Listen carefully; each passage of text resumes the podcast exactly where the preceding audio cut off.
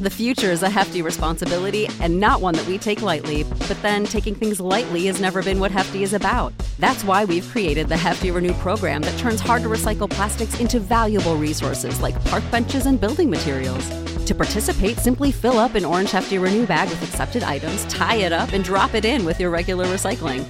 That's it. It's that easy. It's time to rethink recycling with Renew. Particular valued resources may vary by geography. More info available at heftyrenew.com. When you visit Arizona, time is measured in moments, not minutes. Like the moment you see the Grand Canyon for the first time. Visit a new state of mind. Learn more at hereyouareaz.com. Máš skvelý nápad na podcast, ale nevieš ako ho nahrať, spracovať alebo uverejniť na všetky platformy?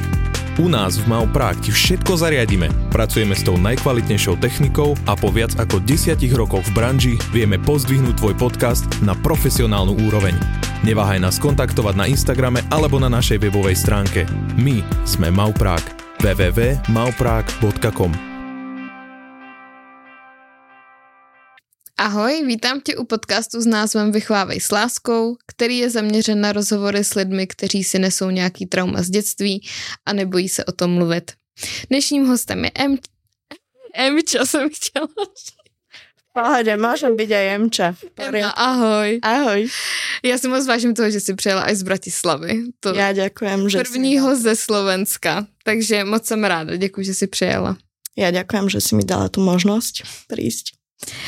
Jako první bych se chtěla zeptat, do jaké rodiny se narodila, protože z toho, jak jsme si povídali teďka předtím, než jsme spustili kamery, že se narodila dvou lidem, který jsou úplně z odlišných rodin, takže by bylo fajn to posluchačům popsat v tomhle směru. Dobre, tak narodila som sa do úplnej rodiny s tým, že mám ešte staršiu sestru. Tá je staršia o dva roky. Narodila som sa ľuďom z dvoch rôznych rodín v zmysle, že mamka je Romka a otec je biely, ak sa to dá tak nazvať. A, a tam to bolo strašne cítiť. Tam to bolo celý život proste kontrast, lebo nebudeme si klamať proste, tá rómska výchova je založená na úplne iných princípoch, ako sú tí bieli ľudia. A tam sa to bylo. A bolo to cítiť v takom zmysle, že mm, povedzme, že otec, on už mal nastavenú takú hlavu, že nechce byť deti napríklad. Mm-hmm. Ale mamka s tým mala problém, že dlho, že bola taká, že neodrala ma v živote, ale bolo tam vidno, že ona má v sebe ešte takú tú um, vášno, tak, mm-hmm. vášeň, takú romsku a ona veľmi s tým bojovala celý život. Bolo vidno, že je agresívna v niektorých kúskach a bolo to viac menej také, že mm, tam bol aj problém to, že v tej dobe, kedy sa oni spoznali, tak to ešte nebolo také, že bežné. Že o, Romka chodí s bielým, alebo Yes. naopak. A, a podľa mňa to bol aj jeden z dôvodov, že prečo ich vzťah stroskotal, lebo to nemali ľahké ani mama, ani otec. V začiatku vzťahu to viac menej vplývalo tak, že všetci nadávali na toho druhého. To znamená, že rodina mamky nadávala mame kvôli otcovi, že ako proste si mohla nájsť bieleho, že čo Mm. chce v živote dokázať, veď ona musí proste si nájsť tiež proste Roma, Romaka a proste zakladať s ním, ja neviem, 15 detí, ako to bolo proste bežné v takej rodine. S tým, že moja mamina bola jediná aj s jej sestrou, ktorá sa možno mentalitou posunula ďalej od týchto ľudí. Oni mali šťastie, že ich otec bol jediný študovaný z celej rodiny, ktorý to dokázal na vysokú školu potiahnuť až. A Starky tam podľa mňa začal lámať také tie opakujúce sa cykle. Ale nezlomili ich všetky. A tie, čo ostali, tak moja mama už nedokázala zlomiť. Už proste sa naučila vychovať to dieťa tak, ako bola ona sama vychovaná. Hm. No a moja mama bola vychovaná že na úplne iný štýl, ako bol môj otec. Môj otec vlastne má ešte jednu staršiu sestru. Oni spolu o, žili v rodinnom generačnom dome, kde som sa ja aj narodila. Dole pod nami bývali o, ocinovi rodičia, hore nad nami bývala jeho sestra. A tam to bolo také, že kľudné. Tam aj keď sa proste riešil nejaký problém, tak sa to riešilo, že s kľudom bez kriku, len tam bol problém, že mm, z tej strany máme, že väčšinu ľudí, ktorí sú alkoholici, bohužiaľ. Ocinov otec bol alkoholik, ktorý o, skončil potom ako ležiaci po porážke. A myslím si, že to je dedičná vec, alebo minimálne predpozícia na závislosť. A to schytal aj môj otec. A tam akože boli potom nejaké problémy a nevedel niektoré veci riešiť s kľudom, ale stále to zvládol podľa mňa tie situácie oveľa lepšie ako má mama. Že bolo to strašne cítiť. A aj rozdiel bol to, že napríklad čo sa týka tej uh, rómskej strany, rodiny, tak oni boli väčšinou takí, že fakt zanedbávaní, žili v zlých podmienkach. Málo kedy sa stalo, že o, ich deti alebo ich rodičia boli že študovaní alebo si vedeli nájsť dobre platenú prácu. A zase naopak, tá biela strana rodiny to boli vysoko študovaní ľudia, ale boli takisto veľmi pobožní, hlavne moja starka, mm. Ktorá celý život apelovala na to, že musím chodiť do kostola, musím byť veriacia, musím mať o, sveté, pre, o, sveté príjmanie, musím mať birmovku, lebo bez toho sa v živote nezaobideš, čo není môj názor. Mám názor, že môžeš veriť a nemusíš chodiť do kostola. Ale ona ten názor nemala. A tým pádom som chodevala ke, asi, neviem, tie prvé 3-4 roky si fakt, že nepamätám. Mm ale viem, že od takých, že štyroch asi do nejakých desiatich som chodevala pravidelne do kostola iba skrz toho, že starka prišla a zobudila ma, zobudila vlastne celý dom a že ideme na omšu. Mm. No a akože chodevala som tam kvôli tomu, aby som mala pokoj, aby som nemusela počúvať doma, že prečo ako ja jediná nechodím do kostola, veď všetci tam chodia a um, ja neviem, čo si mysleli, že akože keď nebudem chodiť do kostola, tak ja neviem, čo zo mňa vyrastie, že či budem teraz fakt, že nejaký satanista, alebo či budem chodiť zabíjať ľudí, alebo ja neviem čo. Ale akože páči sa mi náboženstvo v tom zmysle, že akože tie základné hodnoty, ako sú nastavené, ale nepáči sa mi už nič, čo je v širšom. Mm. K tomuhle se určitě jako dostaneme, k tomu náboženství, protože jak už jsme se bavili, tak uh, je to hodně velký rozdíl mezi Českem a Slovenskem. Já bych se chtěla vrátit ještě trošku na začátek, k tomu, že vlastně popisuješ, že ty dvě rodiny se neměly rádi, skrz to, že očekávali, že si najdou teda Rom, Roma a tak dále. Proč si myslíš, že to takhle je? Že když ty popisuješ, že ty Romové nemají takový vzdělání, nemají takové podmínky, tak by vlastně třeba mohli být i rádi, že tomu dítěti, když si vezme uh, toho bílého člověka, já ani nevím, jak to mám jako nazvat. Aby vlastně. to neznělo rasisticky. No, že, no, že právě, to je docela takový jakože téma, že víš, jak to myslím, když si teda vezmeš chlapa, který má dům, je nějakým způsobem zajištěný, tak by ta rodina spíš měla být za to vděčná, že e, se to dítě ocitne vlastně v lepších podmínkách, tak to myslím, než jako bojovat za tu rasu, nebo... Mm, podľa mňa tam je problém v tej mentalite. Bo ich mentalita je nastavená na štýl, že keď nemám ja, tak prečo ty môžeš mať? Mm-hmm a strašne závidia. Ale závidia fakt, že primitívne veci, veci, ktoré by mohli mať aj oni, keby trošku zapracovali. Ja nevrajím, že všetci sú takí, poznám XY ľudí, ktorí sú fakt, že pracovití, chodia do práce, neza, nezanedbávajú svoje deti, sú študovaní ľudia, ale bohužiaľ stále na Slovensku preváha proste, prevahuje tá časť Romov, ktorí sú takí, že ich nechceš stretávať na ulici, lebo z nich nemáš dobrý pocit asi tak by som povedal, že práve tá mentalita, no, že strašne závideli a oni nevedeli prekosnúť to, že mama by sa mohla posunúť niekde inde. Ja, by áno, áno, že prečo by sa ona mohla mať lepšie, keď ja sa mám zle. Mm.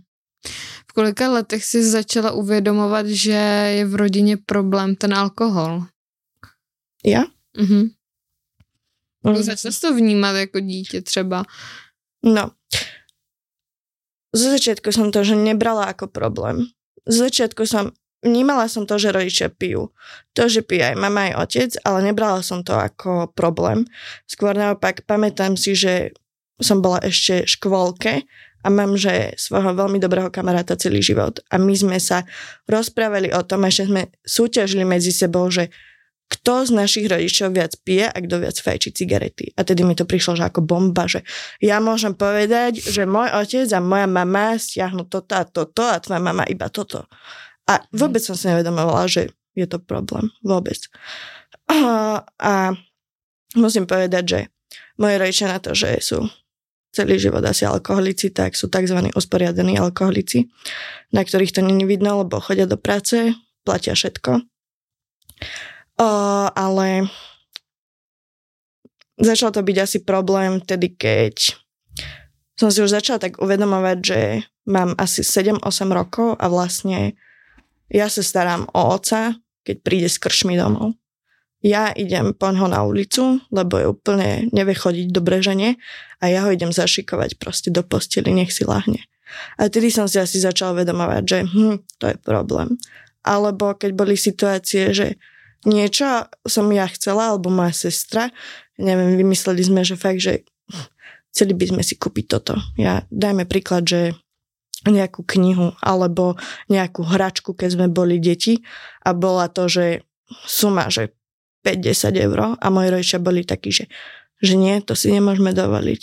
Ale mali každý deň proste na to ísť do toho obchodu a kúpiť si to víno s úsmevom na tvári, že nič sa nedieje.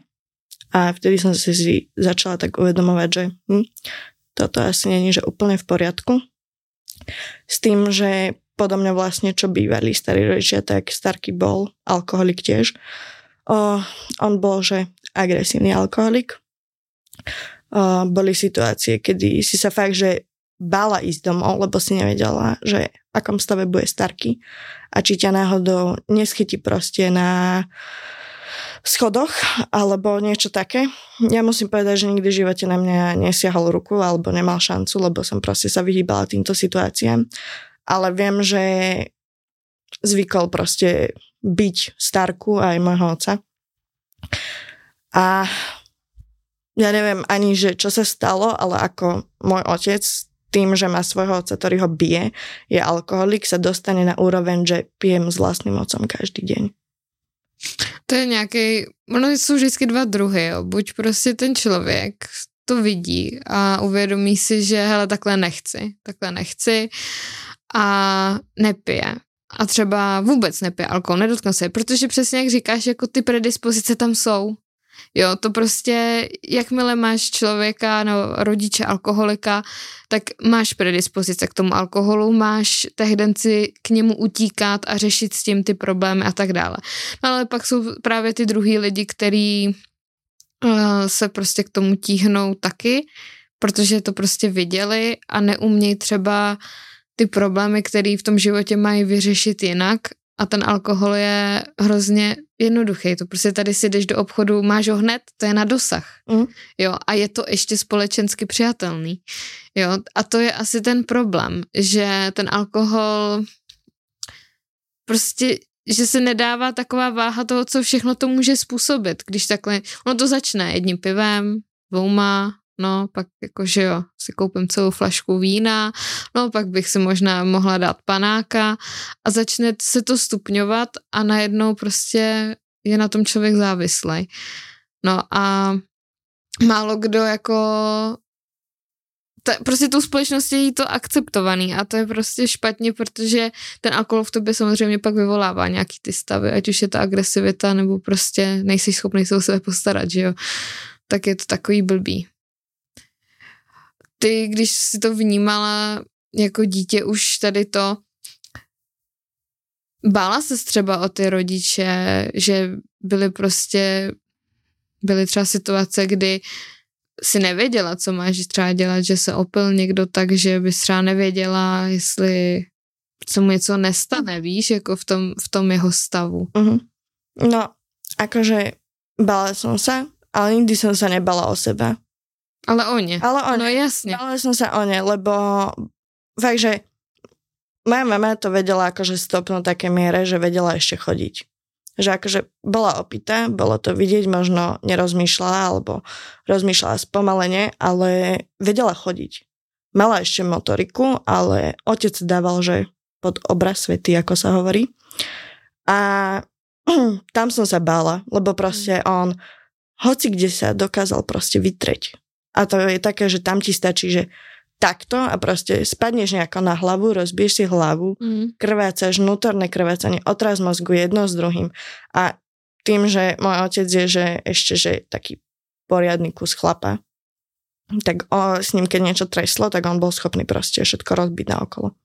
Mm.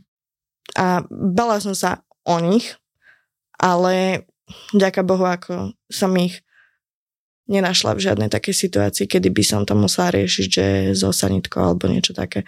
Že vždy to bolo, že dobré, keď sa vytrel, že nejako viac, že spadol na schodoch vonku na dvore a skotulal sa, tak bolo stále na tom tak, že sme to vedeli ošetriť doma a nemuseli sme ísť nikde.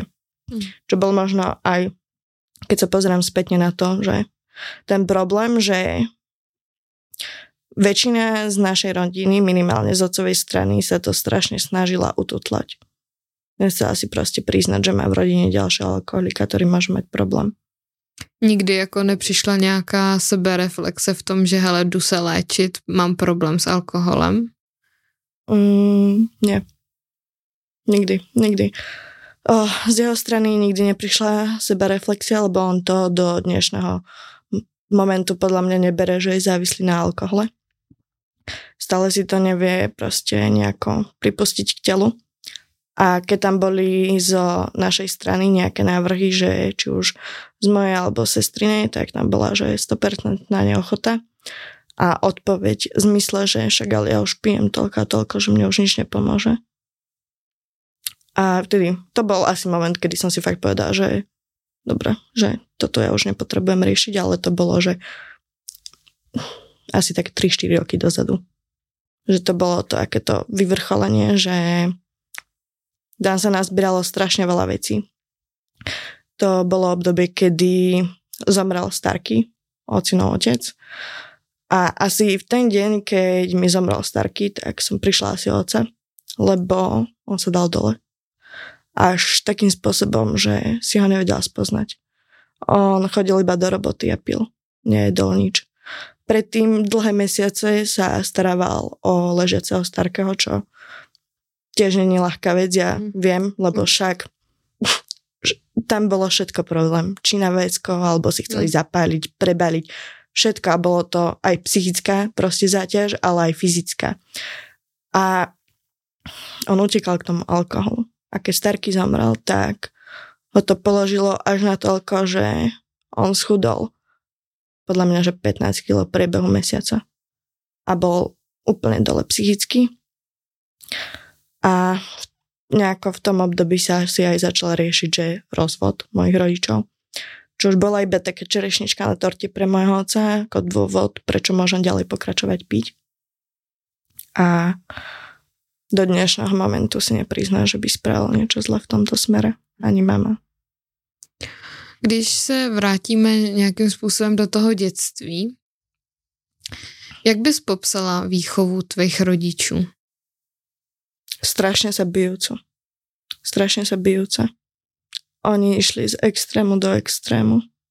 Tým, že som bola druhé dieťa a ako sa vraví to prvé, takéto pokusné, mm. kedy proste skúšaš, čo sú hranice tak ja som mala strašne bijúce sa. Ja som išla z extrému do extrému. Ja som išla cez... Tak, ja som mala... Boli časy, kedy som mala fakt, že najprísnejších rodičov. Že to bolo, že ja som mala 16, 17 a ja som mohla byť vonku, že do 7. A neexistovalo, že by sa mohla byť o pol hodinu von.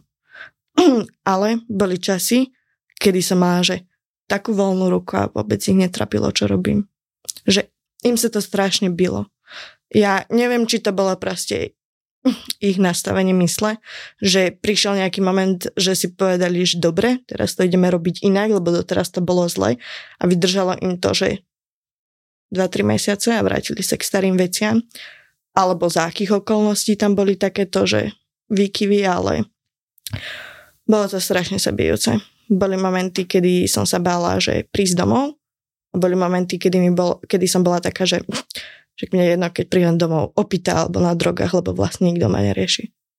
Že tam mali strašné prestrihy. Čiže si vlastně sama vůbec ne, nemohla vědět, co je dobře, co je špatně a co, co tě bude čekat, protože eh, ty tresty byly různý. Tak a niekedy tam bolo, že na tú istú situáciu reagovali úplne inak. Podľa toho, aký bol deň, ako vstali z náladou. Že, akože, asi to poviem takto na kameru, ale tým, že ja som mala akože psychické problémy, aj mám doteraz, tak proste ja som utiekala k marihuane. Doteraz k nej utiekam, ja si to priznám. A viem, že na to reagovali každý deň inak. Každý deň inak. Jeden deň to bolo, že oh, dobre, tak nevadí mi, že fajčíš, som rád, že aspoň nepiješ.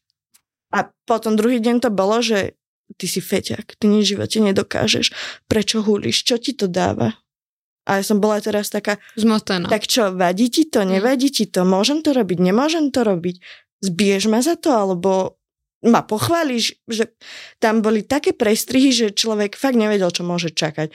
On, ja som chodila proste na takých, že nitkách, aby som čakala teda praskne.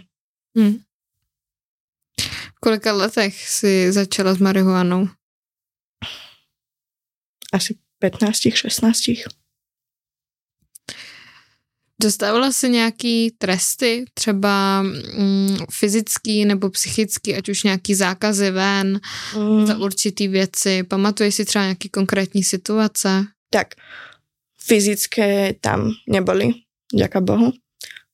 Ale tie psychické áno a bolo to, že hm, teraz napríklad mala som, že 14 rokov, mala som narodeniny a však 14-ročné sprosté dieťa, ktoré si proste povie, že no ako oslavíš, al- uh, ako oslavíš proste narodiny, no alkoholom. Tak som sa proste opila, prišla som domov, bolo to asi na mňa, že dosť jasne vidieť. Ak, no, priznala som sa k tomu po nejakej chvíľke, lebo však najprv to chceš ututlať a zase nepodarí teda aspoň nie pri alkohole a takýchto veciach, to proste vidno. Je to znát. Je to poznať, no. A tam napríklad mi zrazu povedali, že dobre, bereme ti všetko, úplne mi zabavili celú elektroniku a povedali mi, že pol roka nikam ne, nebudeš chodiť, proste ja ťa zavezem do školy, zo školy ťa prídem zobrať, ale nejdeš von, nejdeš tam, nejdeš tam, nejdeš tam. O, no telefón nie, keď niečo potrebuješ do školy, však máš počítač, tak si zapni, ale aj to mi kontrolovali, či nie som na tom počítači len tak. A jediné, čo som mohla, tak bolo, že telka, ale mňa telka nikdy v živote nebavila pozerať, takže ja som bola, že zavretá v izbe a pozerala som sa do stropa 6 mesiacov. Ako opravdu to půl roku vydrželi?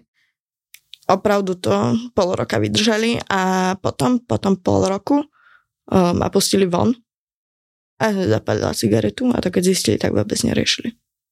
To bolo jedno. Jako je paradox toho, že alkoholici udělají takhle silný trest eh, čl- jakoby dítěti, který přijde opilý. Myslím si, že se to stalo každému, že prostě se někdy někde opil, zkouší to, ale jako v tomhle případě mi to přijde jako hrozný v tom, že ty rodiče, ty v tom celý život vyrůstáš, ty to vidíš. Ty vidíš, jak se ty rodiče tím baví, nebo jak utíkají od těch problémů, řeší to všechno tím alkoholem co čekají od toho dítěte. Jakoby víš, že jako nemůžou čekat, že to dítě nesklouzne k něčemu. Ať už je to alkohol, nebo ať už je to nějaká jiná návyková látka, jak si tady přiznala. Prostě to dítě v tom vyrůstá a nemůžeme od něj očekávat, že ho to nijak nepoznamená.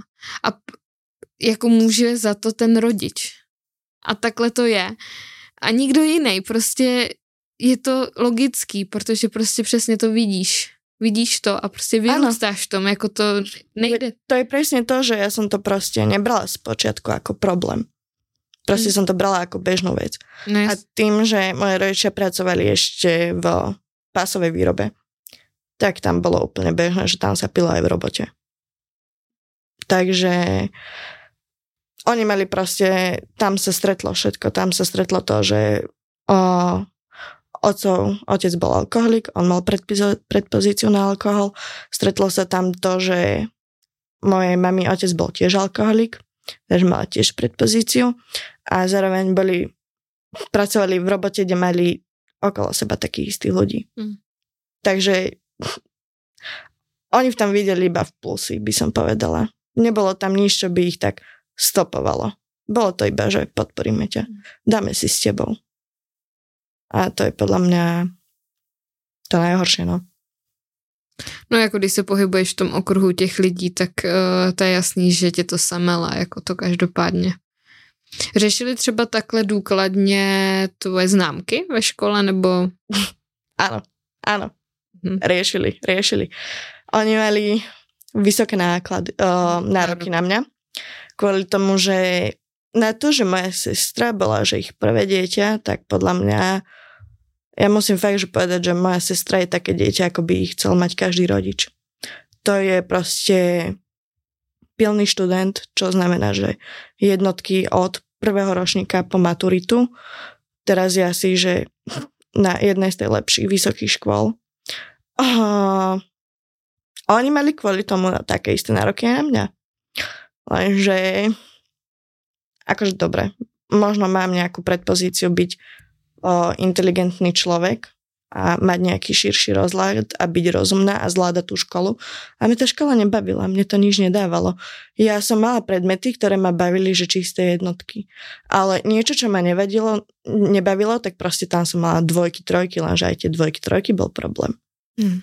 To bolo, že ja som dostala dvojku, trojku a ja som dostala vyplá žalúdka, že proste som úplne negramotná, že som hlúpa, že to nedosiahnem niekde, že takto ma nezoberú na strednú, že môžem zabudnúť na výšku a takéto veci.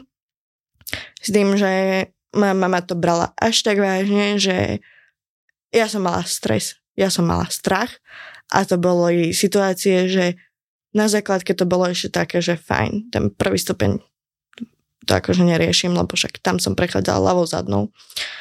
Tam boli spokojní so mňou, potom prišiel akože druhý stupeň, kedy už bolo aj také obdobie, že ja som začala že chodiť vonku a mne fakt reálne bolo prednejšie byť vonku s tými kamarátmi, ako sa učiť. Lebo na čo ja budem v knižkách 4 hodiny na to, aby som dostala jednotku, keď z tej jednotky nič konec koncov nemám.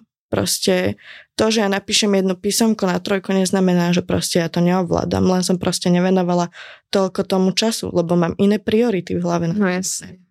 Oni to nevedeli pochopiť. Oni proste očakávali odo mňa 100%, 100% výsledky, ale s tým, že nikdy akože v živote by mi nepomohli. Tam je, hrozně, tam je hrozně jako velký rozdíl v tom, že když mám dvě děti, tak každý je úplně jiný, nebo dvě, tři, to je jedno každý je jiný. A nemůžeš po něm očekávat prostě ty stejné výsledky. A ty jsi to měla těžší v tom, že jsi měla starší segru, která uh, třeba jí škola šla nebo jí bavila, věděla, viděla v tom smysl, jako každý jsme jiný. A ty to potom máš o to těžší, protože ty rodiče tě porovnávají. Ale ty děti nemůžeme porovnávat. Každý chceme něco jiného. A přesně jak říkáš, já vždycky říkám všem, jakože známky neurčují jako vzdělanost toho člověka.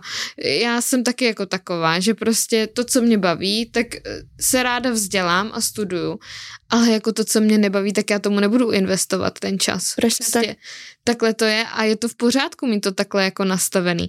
A rodiče, který prostě si myslí, že jenom člověk s jedničkama se dostane na vysokou školu, nebo jenom člověk s jedničkama bude úspěšný v životě, tak eh, to je fakt jako hloupý názor, protože takhle to v životě vůbec není. Ono tak vůbec není, ale podle mě oni nikdy nepochopili, že ja som iný človek. Hmm. Ono to bolo, že vo všetkom, nielen v známkach, ono to bolo, moja sestra prvýkrát pila, keď mala možno 20 rokov. Ona v živote nefajčila, možno teraz fajči, že vejpku a to má, že 24. A, a ja tým, že som bola iná a skúšala som veľa vecí a ja som mala tých kamarátov, čo ona práve naopak nemala, tak to bolo, prečo nie si ako Maťka? Ale Maťka toto a Maťka, a to nebolo len zo strany rodičov, to bolo aj v škole. Mm. To bolo, že ja som dostala dvojku, trojku a mne učiteľka povie, že vy keď tomu nerozumieš, tak sa spýtaj tvoje sestry, ona ti to vysvetlí. Jak sa cítila, když si takhle byla neustále porovnávaná? Že nie som dosť že nie som dosť na to, aby ma brali ako samostatného človeka. Hmm. Že som tam iba kvôli nej. Aj mám taký pocit, že reálne ma možno porodili kvôli tomu, aby sa moja sestra mala s kým hrávať, lebo oni boli v robote. Ale možno fakt, že akože teraz, posledný rok, dva ma rodičia berú, že úplne inak. No, protože jsi dospěla. No, a som preč z domu niekoľko rokov. Niekoľko rokov im proste trvalo, kým došli na to, že ja nie som Maťa, ja nikdy moja sestra nebudem, nebudem robiť tie isté veci, nebudem mať také isté výsledky a že som aj správaní úplne iná. Mm. Oni mi aj také veci vyčítali, že akože, že ako je normálne, že ja som nejako viac precitlivená a pri nejakej téme sa rozplačem, keď moju sestru nič nedokáže rozplakať. A celý čas to bolo také, že prečo nie si ako ona? A on sa pýtala, že prečo mám byť ako ona? Že ale ja chcem byť niekto iný, ja chcem byť proste sama sebou. A to oni nevedeli proste dlho zobrať. Poznamenalo tě to třeba v nějakém sebevědomí nebo v něčem takovém, když jsi vlastně slyšela furt tyhle věci? Akože myslím si, že aj toto tam zohralo nejakú rolu, ale na to sebavedomie tam podľa mňa zohralo viac vecí. To bolo také, že ja som podľa mňa ako dieťa nebola, že pribratá. Mm-hmm. Ale bola som pri sebe viac, ako boli všetci naokolo mňa, lebo moja sestrinica bola podvyživená a moje dve ďalšie sestrinice boli, že chudonke, niekde na prelome anorexie a normálnej váhy. A tým, že ja som bola niekde, že možno vo, vo vyššom priemere, tak som bola tučná, bola som pribratá. A bolo to, že hm, ale MK, ty by si si nemala nabrať o 8 večer jesť, keď si hladná. Musíš jesť naposledy o 6 alebo že ty chceš sladké, alebo, mm, alebo obliekla som si fakt niečo, v čom som sa že cítila dobre, páčilo sa mi to a im pa, úplne ma odsúdili, že ako, že ty chceš ísť v tomto vonku, veď sa pozri, ako v tom vyzeráš. Tohle mi daj niečo proste, v čom budeš vyzerať lepšie, toto ti nelichotí. A za tým vždy prišlo, ale ja ti chcem dobre. Mm. A ja som bola taká, že ja aj dobre, tak ja som teraz mala, že mentálny breakdown pred skriňou, čo si mám vôbec obliec. Ja som po tých 40 minútach prišla konečne na niečo, v čom sa cítim celkom ok na to, aby som vyšla von a ty mi toto povieš. A zrazu som zase, zase na začiatku procesu, že zavraciam do tej izby s drevom s tým, že tak ja nikam nejdem. Mm. Já úplně chápu, jak se cítíš, protože tohle mi dělala mamka taky teda. Uh, že přesně uh, a ona, že to myslí dobře, nebo tak, ale já jsem si prostě něco oblíkla a jako tím, že vypadám asi trošku jinak než normální lidi, mám prostě tetování růžový vlasy, tak jsem taky chtěla nosit něco asi jiného a jako celý život uh, jsem prostě měla kila navíc a tak. A mamka mě třeba viděla někdy a řekla mi, hele, nechceš si vzít jako něco jiného, nebo to není to moc krátký, třeba sukně, jo, nebo něco. Ano. A, a já jsem si vždycky říkala, ty to není jako OK prostě a takže jako úplně, úplně jako soucítím, protože vím, jak je to těžký a protože fakt jako ti to zabolí. Zabolí tě to, že prostě se třeba cítíš dobře v tom. Ano, ale najednou, ano. ale najednou ti někdo dá tady ten impuls, že hele, nevím, měla by si možná říct něco jiného, třeba něco víc volnějšího nebo něco to a ty najednou začneš o sobě jako pochybovat a ano. řekneš si, to no. A dlouho jsem se učila a stále se to jako učím, jako fakt jako si zatím stát, jako jo, za tady těma věcma, jako co se týče vzhledu, oblečení a všeho a je to hrozně těžký. Hrozně těžký, když právě uh, takhle to celý život posloucháš. No, akože podľa mňa oni mi ovplyvnili celý akože módny vkus. Mm. celý, lebo hm, ja som možno, že do nejakých tak 12-13 som bola, že taká, že kúsok pri sebe a všetci do mňa tlačili, všetci. Rodičia, starka, proste v škole to bolo, že proste deti, no, tak kto sa nevysmeja, na čo sa najlepšie vysmieva? No na výzore a na váhe, lebo proste však pošťuchnem aspoň kúsok. A viem, že ja som potom v 13 začala, že nejesť a hm. cvičiť a tedy som schudla strašne. A ani za to ma nepochválili. Ani to nebolo pre nich dosť. Ani keď som mala fakt, že váhu, že 50 kg, tak mi nepovedali, že dobre, Ema, stačí, že proste už nechodní, že si v pohode. A nie proste, aj tak to nebolo dosť. A tým, že kusy mi vrali, že proste daj si niečo iné, toto ti nelichotí. Ja som sa dostala na fázu, že som nosila, ja som chodevala oblečená ako bezdomovec. Proste 4 krát väčšie tričko a 4 krát väčšie nohavice. A bohužiaľ sa doteraz tak obliekam, lebo dám si niečo obťahnuté a mám pocit, že kokos vyzerám ako 8 mesiaci tehotenstva. Mm. A to z veci, ktoré proste ja už z asi nikdy v živote nedám preč. A, a viem, že z veľkej časti za to môžu. Môže primárne moja mama, lebo ona mala podľa mňa tiež za sebou nejaké komplexy a tým, že riešiš svoje komplexy pre deťmi, tak tie komplexy ba, dávaš takto. Zober si. Ne? Mm. A neviem, bolo to fakt, že také, že ja som mala tomto som mala tiež extrém. Bolo, buď to bolo, že som sa prejedala, alebo som nejedla vôbec. Mm. A boli to, že mesiace alebo roky. A jedno aj druhé. Já úplně, samozřejmě tohle téma je úplně vlastně blízký v tom, že celý život jsem byla taky takhle jako uh, při těle a dostávala jsem tyhle věci zpátky i od těch dětí třeba. A já jsem nedávno uh, se podívala na nějaký svoje staré fotky jako z té doby, jo. A já jsem si řekla, ty vole, Vždyť jako ty jsi měla jako ty jsi vypadala úplně normálně, úplně fakt jako, že fakt jako, že jsem to ani nechápala, fakt zpětně, že se mi někdo mohl smát.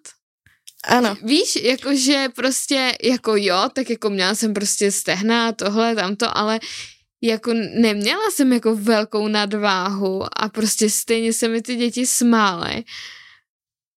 A prostě je to takový fakt jako, že si člověk jako řekne, že ty lidi jsou fakt jako zlí hodně, jako ty děti vůbec.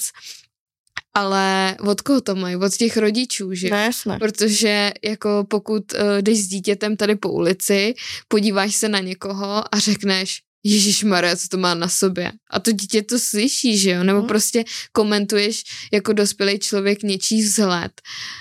Tak to dítě si to zase vezme a pak šikanuje přesně jako by ty děti takovýhle, který vidí, že jsou třeba trošku jiný nebo tak a jako je to problém, který tady asi jako vždycky bude, ale je super, že i ty dokážeš říct, jak moc tě to ovlivnilo i v tom oblíkání jako do teďka. No jasné, akože ja keď musím ísť, že niekde, že kde proste mám mať, že niečo elegantné, alebo mám mať čaty, alebo niečo obťahnuté, tak to je proces, že fú, no aspoň tak 3-4 dní sa psychicky pripraviť na to a potom si to obliec a ešte tak hodinu stať pred tým zrkadlom, tak predýchávať, že nerozreveš sa. Aspoň dneska nie, ty to dáš.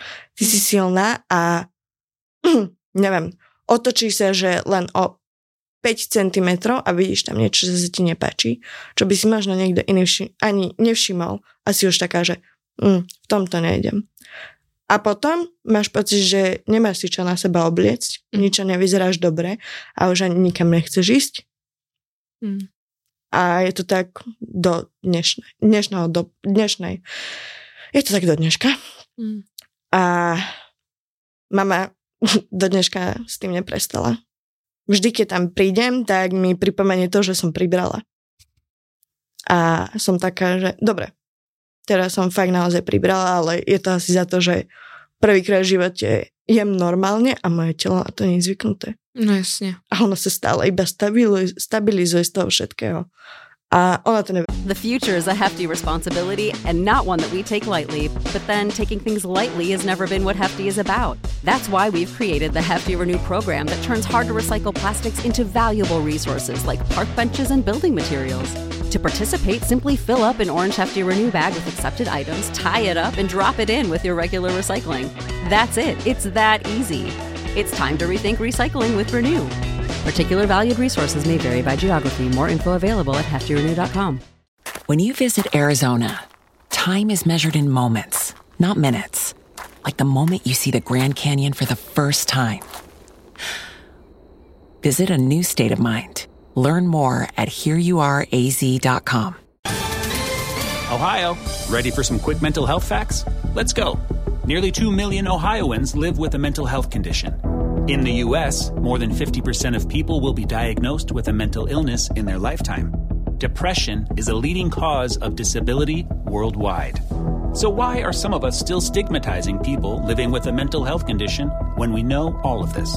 Let's listen to the facts and beat the stigma. Ohio, challenge what you know about mental health at beatthestigma.org. pochopiť. Mm. No, ona si podľa mňa myslí, že jem 8 krát do dňa a preto vyzerám tak, ako vyzerám. A pritom, keď veľakrát som s niekým, kto je, že odo mňa chučí a sme spolu celý deň, tak ja nezjem z polovice to, čo ten člověk dokáže dať. Hej, to je přesně ono. Jakože spousta lidí se podívá na uh, člověka s nadváhou nebo s obezitou, to je jedno. A řekne si, Ježíš, ten musí smekat čtyřikrát denně. Ale přesně jak říkáš, ty lidi kolikrát prostě vůbec nejedí jo, nebo si jed, jedí ráno a pak prostě si vezmou večer, jo, nebo prostě nemají zdravý návyky. Ano. A ty návyky nemají právě proto, že se jim od, od mala prostě někdo smál za to, jak vypadá, i když vypadali normálně. Já říkám, já jako, jak když jsem se podívala na své fotky prostě na střední škole nebo prostě v devítce, v osmičce, kdy se mi lidi smáli, tak jsem si říkala, tu jsem byla prostě hezká, ženská, jakože nechápu, vlastně, to vůbec, vlastně tomu vůbec nerozumím.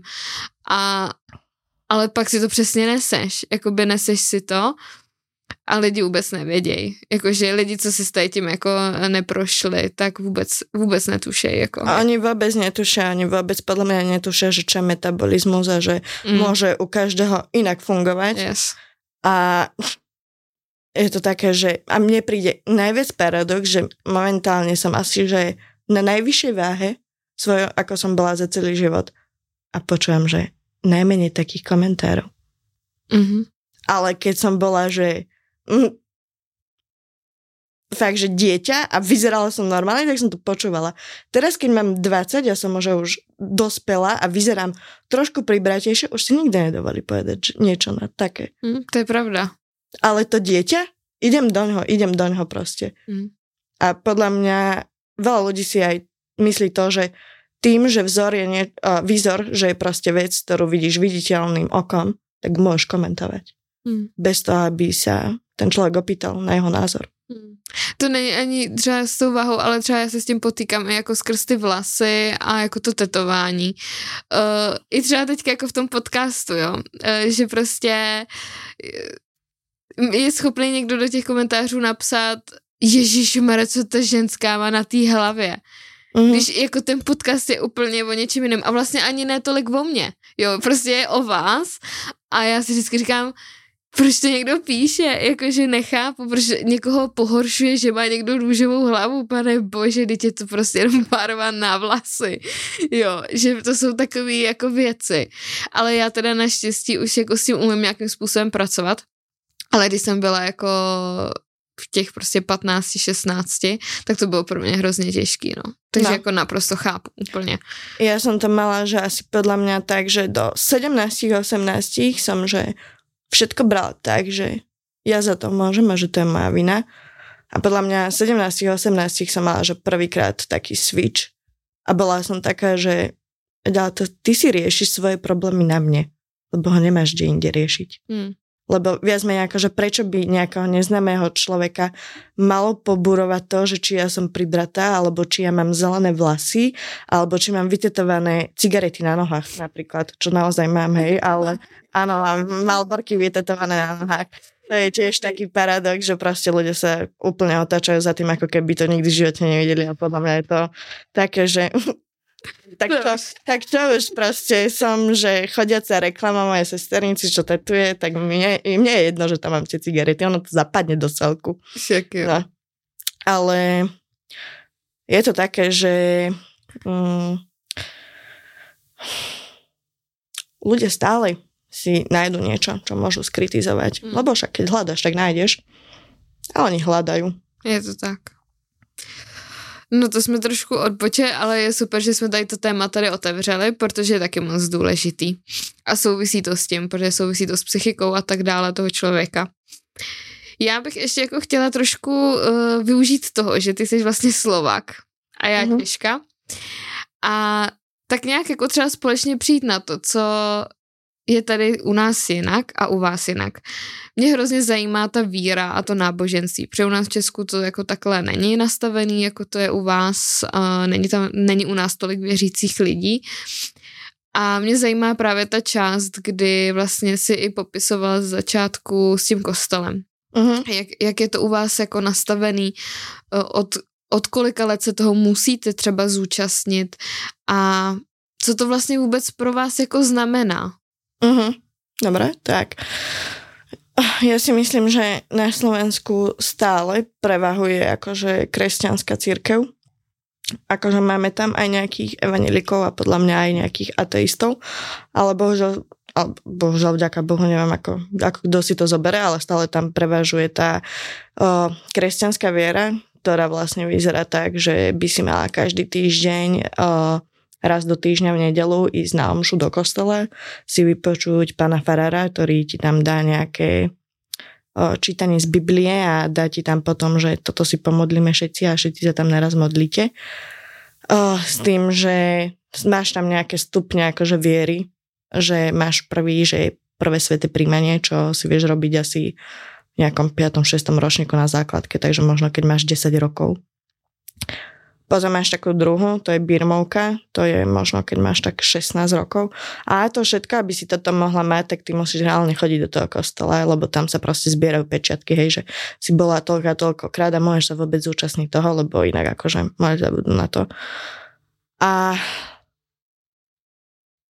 a soudí ti lidi, když teda nemáš nějaký ten odškrtnutý, že, tam, že tam jako nechodíš, víš, jako že prostě mm ten, kdo jich má těch stupňů teda nejvíc, tak je jako nejlepší, nebo rozumíš, jako, jak to vůbec jako funguje?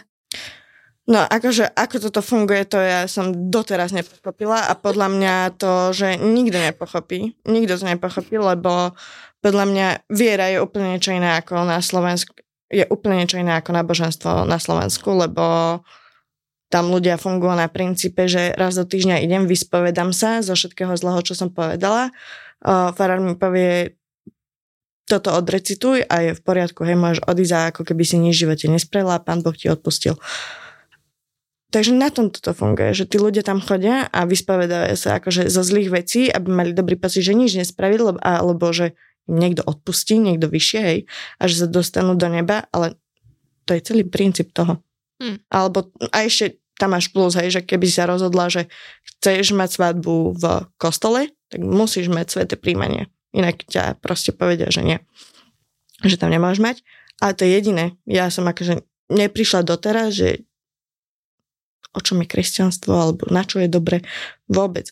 Proste ja som mala pocit, že to bolo, že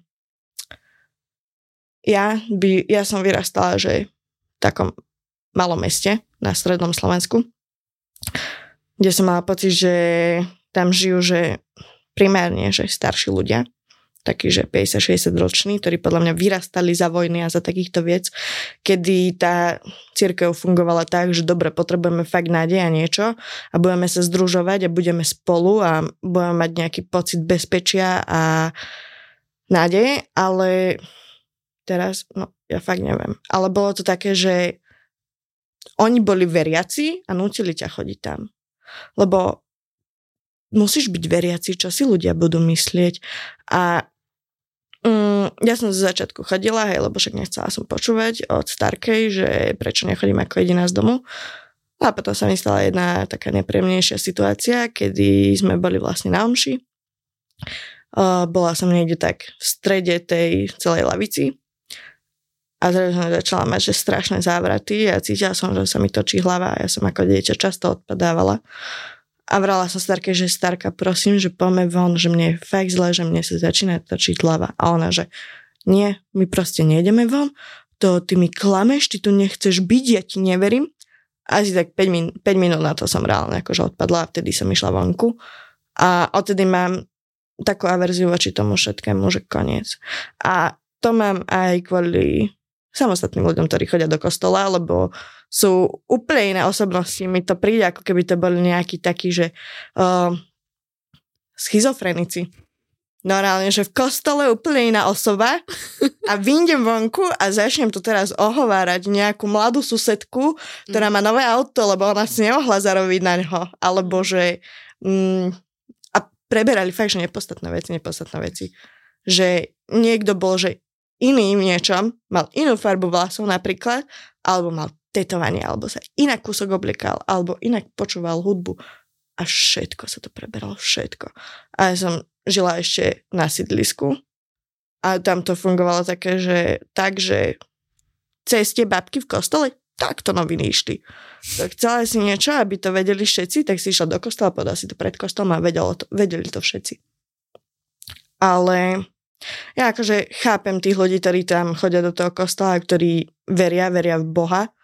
Ja asi nebudem nikdy v živote odsudzovať o, náboženstvo a je mi jedno, že či to je nejaké islamské, alebo to je buddhizmus, alebo je to kresťanstvo, alebo, je to, o, alebo sú to evanelici, ale nikdy sa k žiadne nepridám. Hm. Akože ver si v čo chceš, ale prečo mám veriť v tom, čo ty? Spíš o to, že vás jako do toho nutěj, že se vlastně do toho narodíš a jako automaticky tam musíš chodit, ačkoliv to třeba tak necítíš, že to ano. je takový jako... Ono, podľa mňa ešte zaujímavá vec je taká, že na Slovensku máš o, uzakonené, že musíš mať ako predmet buď, buď náboženstvo alebo etickú výchovu. Aha. Čo sú, že podľa mňa dve odlišné veci.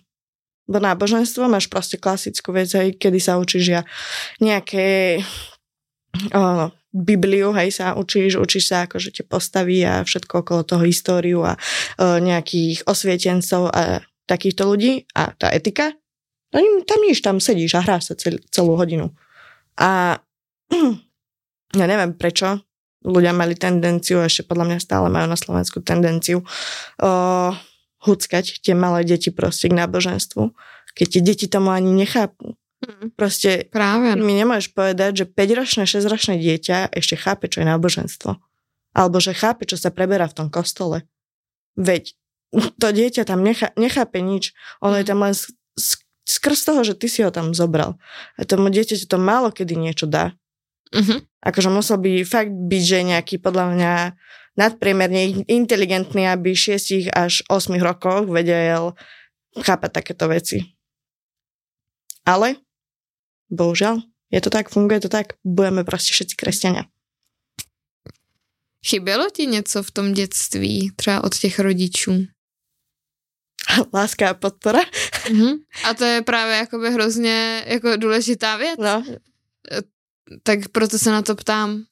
Že ako, ja musím povedať, že fakt, že m- mala som jednoduché detstvo v tom zmysle, že uh, neboli sme na tom finančne až tak zle, že by sme si, ja neviem, nemohli zaplatiť hej, strechu nad hlavou alebo jedlo. Uh, taktiež ma rodičia nebili, nikdy v živote akože som nemusela nič riešiť so sociálkou. A to boli, že také, že úplne základné potreby toho dieťaťa, čo akože splnili, ale potom už ďalej akože nerozvíjali. Ja som v živote nemala proste od nich pochopenie, ani lásku, ani podporu a to je fakt, že jedno, že z akého hľadiska podporu. Či myslím mentálnu alebo o, finančnú, proste oni ma porodili a povedali, že na, tu na máš, nauč sa, hodím ťa teraz do bazéna a však musí sa naučiť plávať, to je tvoj inštinkt a si na všetko sama. A vlastne to ma učili celý život, že proste si na všetko sama. A že nikdy v živote nebudem môcť mať niekoho, ako sa budem môcť oprieť, keď mi bude zle.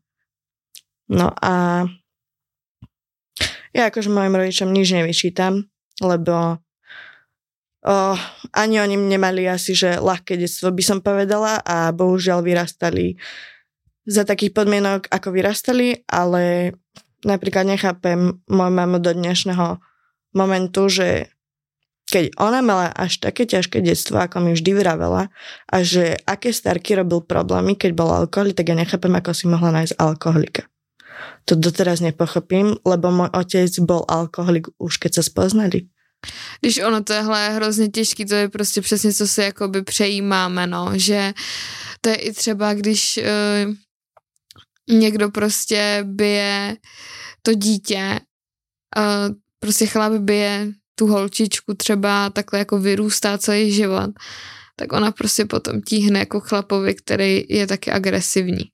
A nevíš proč, přesně je to, je to něco špatného, je to prostě, ale jsou to nějaký prostě vzorce a ty si to třeba ani nevědomně prostě vybereš. No jasné. Len... Protože to znáš, není to takový to jako neznámý, víš, uh-huh. že to je na co jsi zvyklá a je to třeba pro ně jednodušší, ale zároveň je to přesně, jak ty říkáš, jako nepochopitelný v tom, že ty vidíš, co ten alkohol dělá, vidíš, jak třeba uh, si byla týraná nebo něco takového, ale stejně prostě si vybereš někoho takového. Je to, je to jako, je to nepochopení, ale zároveň to jsou přesně ty vzorce, které fungují. No. no to sú presne tie opakované vzorce, ktoré hmm. proste sa malo ktorým rodičom alebo ľuďom podarí nejako zlomiť hmm. a mhm. spraviť tam zmenu pri svojich dieťaťoch.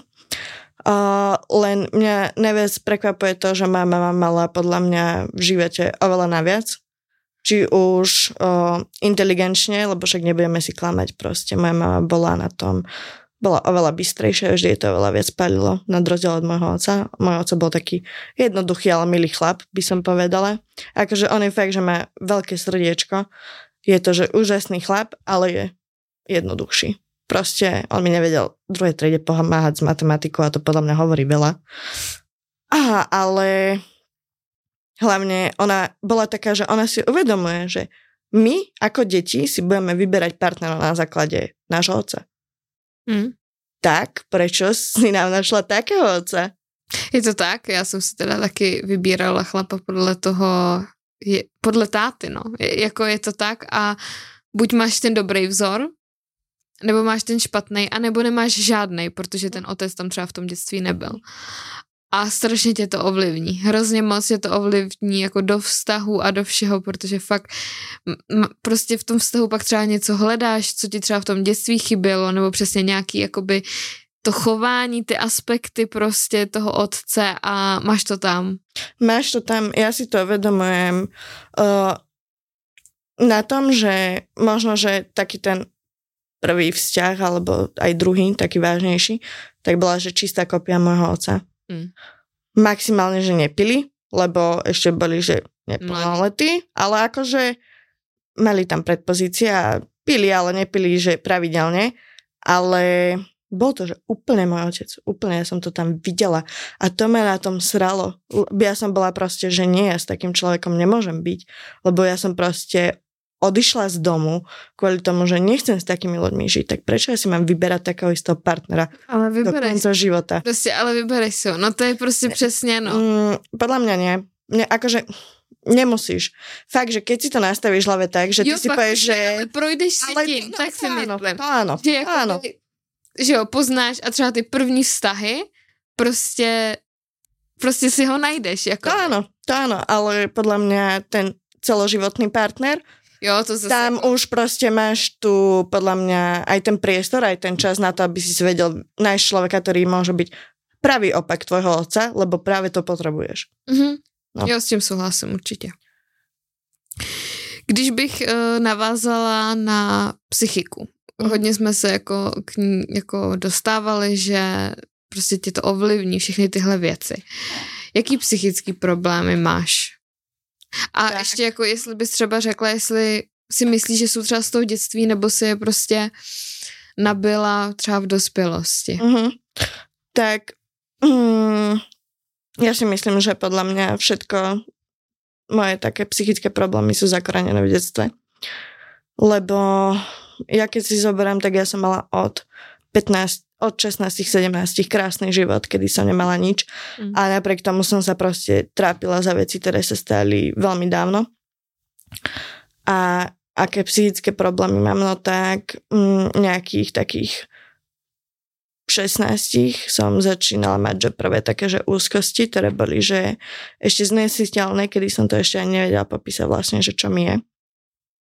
Tie sa však potom nejako stupňovali. A ja som to riešila rôznym štýlom, že keď som mala 16, tak som to riešila, že som sa rezala. Lebo bolesť prebiješ bolesťou, to je tiež proste moto, ktoré do mňa štepovali rodičia celý život a utekala som k tomu. To počas sa akože prišli na to rodičia, ale neriešili to. Iba vedeli, zistili akože, že mám porezané nohy, ruky Spýtali sa ma prečo, ja som povedala, že neviem a nikdy viac to neriešili. To bolo proste všetko. Povedali mi, že a, viackrát to nerob, tak jasné, že to už nebudem robiť, keď viem, že na to prídeš. Budem robiť niečo iné.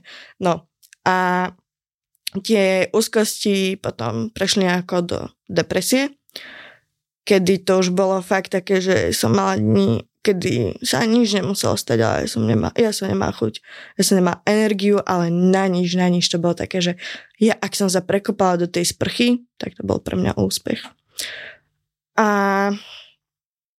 možno nejakú čas akože zohralo aj to, že od nejakých 16, od 16 tak do nejakých 17 som mala vzťah s človekom, ktorý mal bipolárnu poruchu a mne, mne pani psychologička, ktorej som ja chodevala, potom neskôr mi povedala, že mám strašne tendenciu odrážať to, čo je okolo mňa.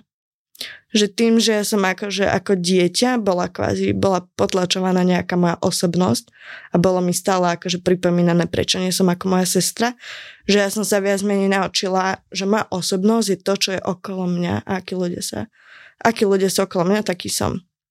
A ja som začala chodiť akože s ním, on bol, že strašne dobrý človek, ale proste mal bipolárnu poruchu a je to strašne ťažká vec vo vzťahu, minimálne keď ste fakt, že mladí ľudia, kedy nemáš ani predstavu, že čo to je.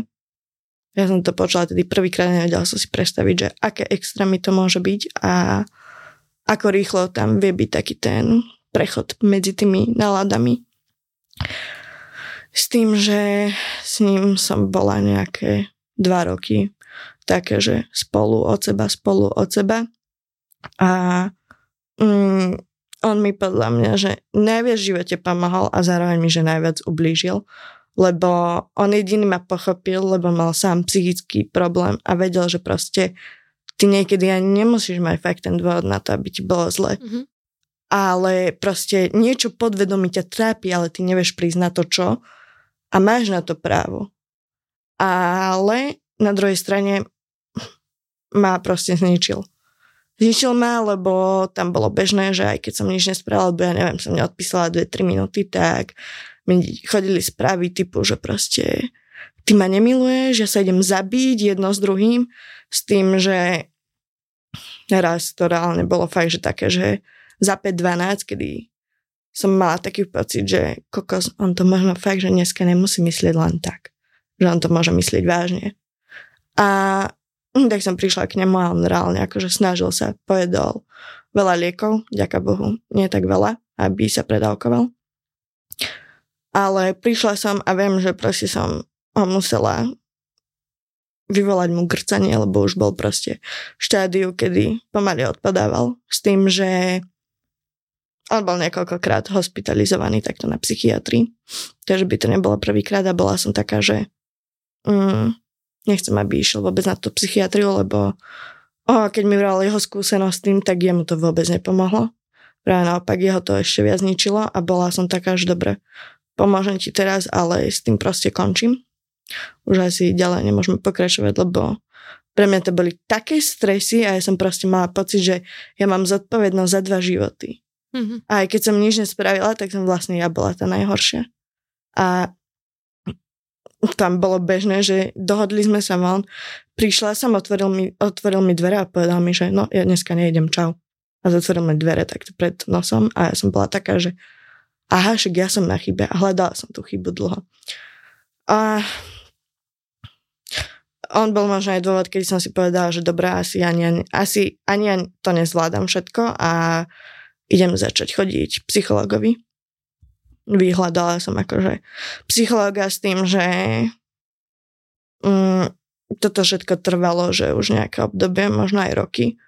A ja som až potom všetkom akože prišla za rodičmi, mm, ktorí ma odpalkovali, že však ty máš všetko. Že akože tebe nič nemôže byť. Veď ty máš strechu nad hlavou, ty sa máš kde umyť a máš čo jesť. A ja som bola taká, že aha, že tak teraz neviem, že som v pohode a iba si namýšľam veci, alebo fakt nie som v pohode a ty mi nechceš pomôcť. A nemusím zaklopať ako druhýkrát na stôl, že mám, že super krsnú, ktorej sa podarilo zlomiť všetky cykly z maminej strany. Ona bola vždy taká, že mama kamarátka, ale zároveň mama prísna a mala proste super nastavené hranice a ja som utekala k nej. Lebo som vedela, že mama mi nič nedá. A ani otec. Tak som utekala za ňou. A ona, aj moja sestr, ona a moja sesternica boli také prvé, ktoré vedeli, že asi nie som úplne psychicky v pohode a že fakt, že potrebujem pomoc. Potom po nejakých, ja neviem, dvoch, troch mesiacoch fakt, že prosenia, vyhrážanie sa rodičom, že proste ideme to riešiť, lebo že ja sa už zabijem. Tak tedy ma zobrali akože psychologičke.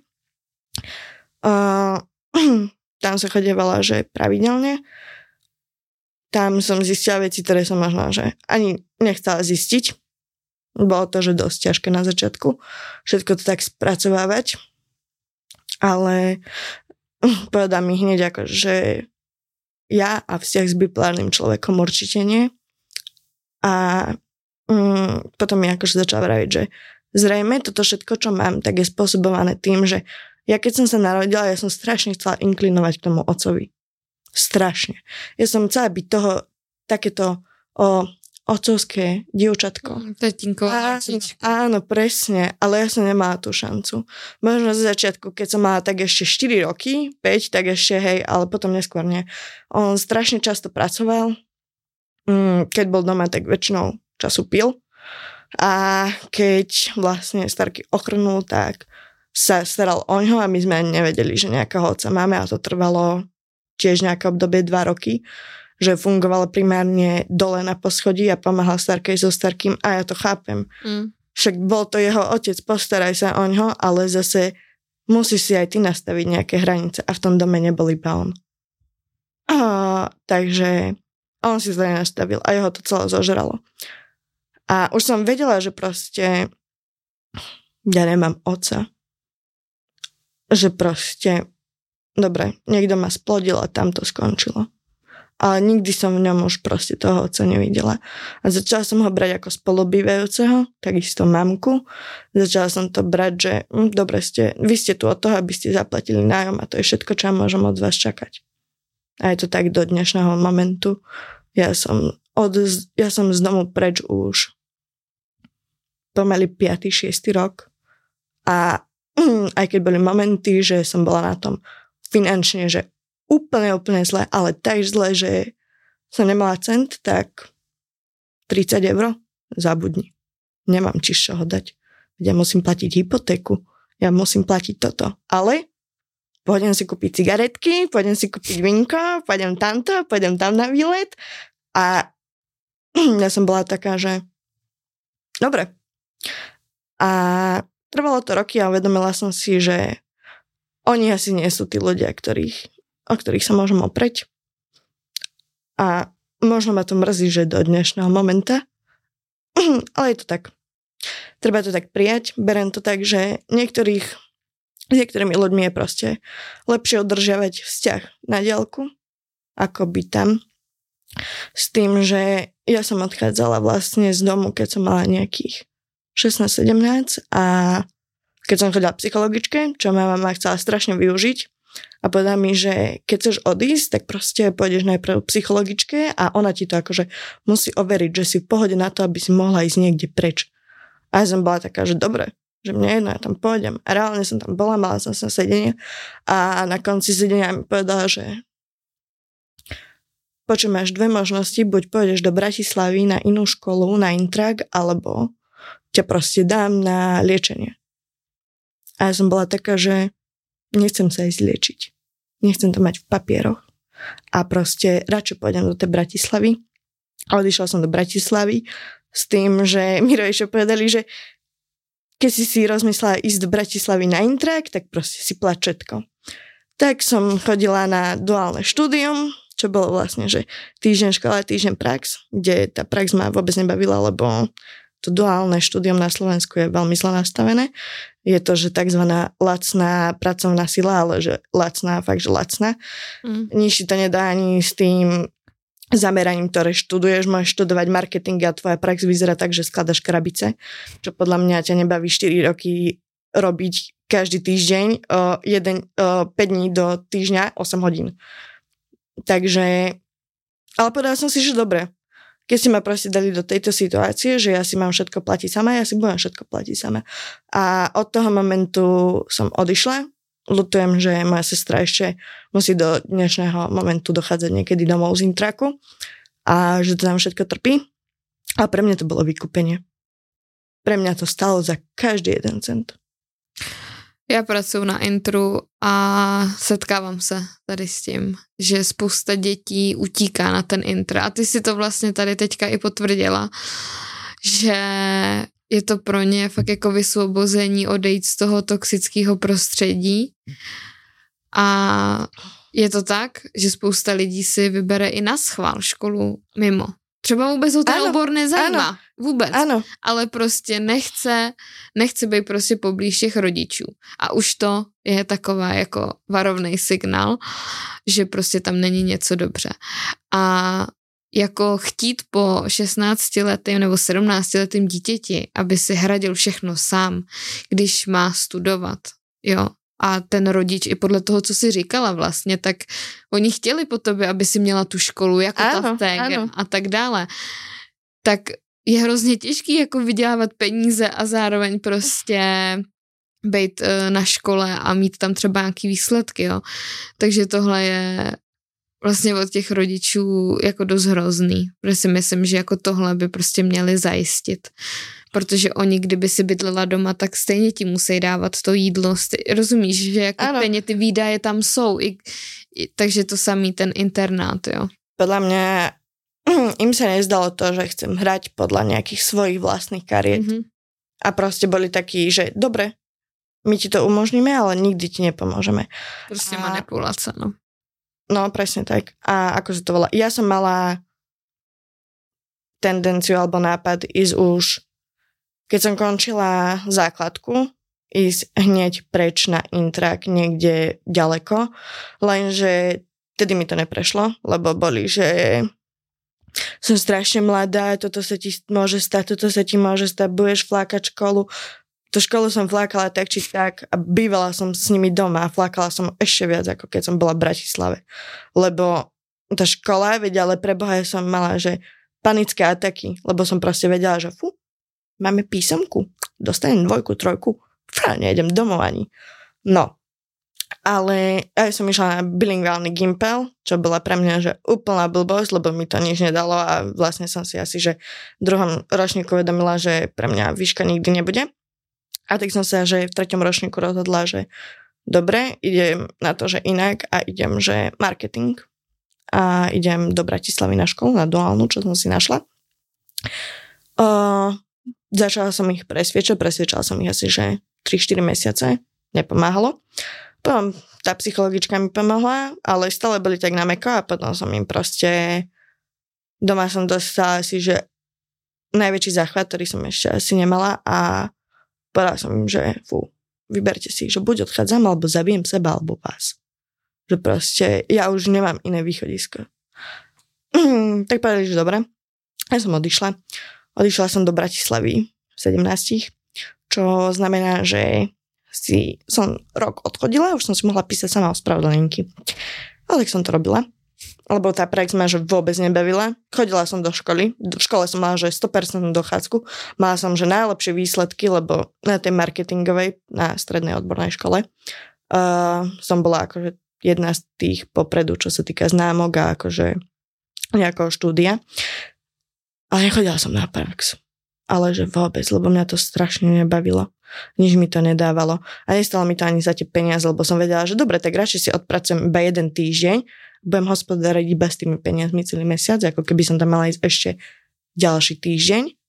A hmm, ako som začala skipovať túto prax, tak sa to akože dostalo na tú hranicu, že uh, mi škola navrhla, že preruš si štúdium, lebo ťa inak vyhodíme my, že máš veľa vymeškaných hodín akože z praxe a že tam mohol byť nejaký problém. A to som už bola v treťom ročníku. Som bola v treťom ročníku druhýkrát, lebo som z tretieho ročníku odišla na novú školu do prváku, už som bola v treťom ročníku a už som bola taká, že toto dám, je, už iba jeden papier mi chýba od všetkého a proste pred, pre štvrtým ročníkom mi takto zatvorili dvere že moja, toto sa tu nebude diať, že ty proste maturitu nedáš, že my ťa nepripustíme.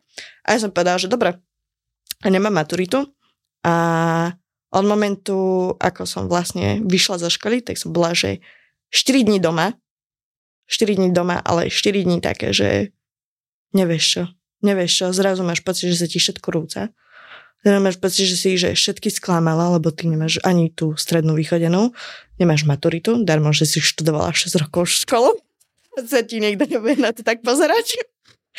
A nevedela som, že čo. Ale bol, vedela som jedno, že nemôžem byť doma celý rok, lebo som mala možnosť nastúpiť znova až v septembri, akože dorobiť si štvrtý ročník. A som bola taká, že idem robiť. A mňa to strašne začalo baviť. Mm-hmm. Mňa strašne začalo baviť pracovať. A pracovať v gastre, pracovať s ľuďmi, pracovať pre ľudí.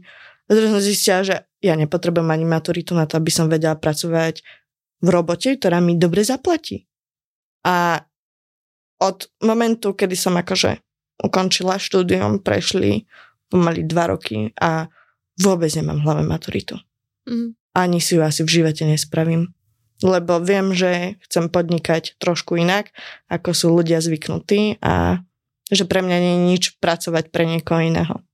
Mm-hmm. A to je asi tam ten rozdiel, no. Ale to bolo, to si pamätám, to bolo asi, že najväčšie halo. Z celej rodiny, úplne všetko. To bolo proste, že fúha, ona to nedala. Čo teraz? A teraz proste som na tom tak, že môžem povedať, že zarábam viac ako moji rodičia. A podľa mňa zarábam minimálne tak dobré ako ostatní členovia mojej rodiny a nemám sa o nič horšie. A musím povedať, že sa mám iba lepšie a mala som, že brutálne šťastie. Brutálne šťastie som mm, v tom kúsok predtým som stretla, že mojho terajšieho snúbenca, ktorý ktorý podľa mňa ma mal stretnúť, alebo ja jeho, lebo on má, že úplne posunul. Úplne posunul po mentálnej stránke, po, um, po všetkom, fakt. Vše, to, um, ja môžem akože vďakovať, že som ho stretla, že je taký, aký je a že má rodičov taký, aký má, lebo do dnešného dňa bývame u nich. Oni si ma zobrali a jeho mamina ma hovorí, že ja som ako ich druhé dieťa. Ona ma proste bere už ako svoju a mám s ňou, že oveľa lepší vzťah, ako mám s vlastnou mamou. Takže tak. Emo, já ti moc děkuju, že jsi sem přijela a sdílela si s náma takhle tvůj příběh. Já děkujem pěkně. Tento díl je teda u konce, budu se s váma těšit na další epizodu a nezapomínejte své děti vychovávat s láskou. Ahoj. Budu ráda, když podpoříte tento podcast sledováním sociálních sítí, které jsou v popisku. It's lunchtime at Tim Hortons and we're serving up a special deal just for you. Our new $5.99 lunch deal includes your choice of any lunch sandwich and a side of crunchy kettle chips. Because what's lunch without a little crunch? And the sandwich choice is all yours, like a ham and Swiss, Chipotle chicken wrap, BLT, and more, made to order just the way you like it. Tim Hortons new lunch deal. Simple, delicious, and just $5.99. Now that's a good deal. Only at your neighborhood Tim's. U.S. only. Price and participation vary. Terms apply.